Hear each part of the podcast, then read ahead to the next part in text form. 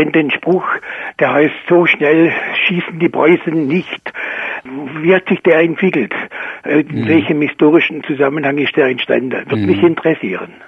Also das ist äh, eine spannende Geschichte, die äh, einerseits zurückgeht auf den Drill der preußischen Soldaten, die besonders gut gedrillt waren in dem Schießen in Reihe. Sie wissen ja, so die erste Reihe, die kniet, die zweite Reihe, die ist dann äh, in halber Höhe, die, ganze, die letzte Reihe, die steht dann.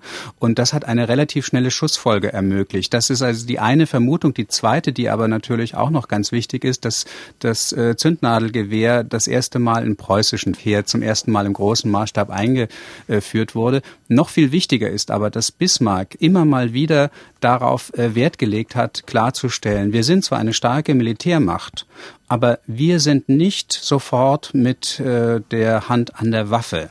So schnell schießen die Preußen nicht. Das haben dann auch andere Diplomaten teils etwas ironisch verwendet, so nach dem Motto, na, da können wir schon noch ein bisschen was ausprobieren. So schnell werden die schon nicht schießen. Also das ist äh, richtig in Schwange gekommen, eigentlich erst in der ähm, wirklichen Hochzeit von Bismarck.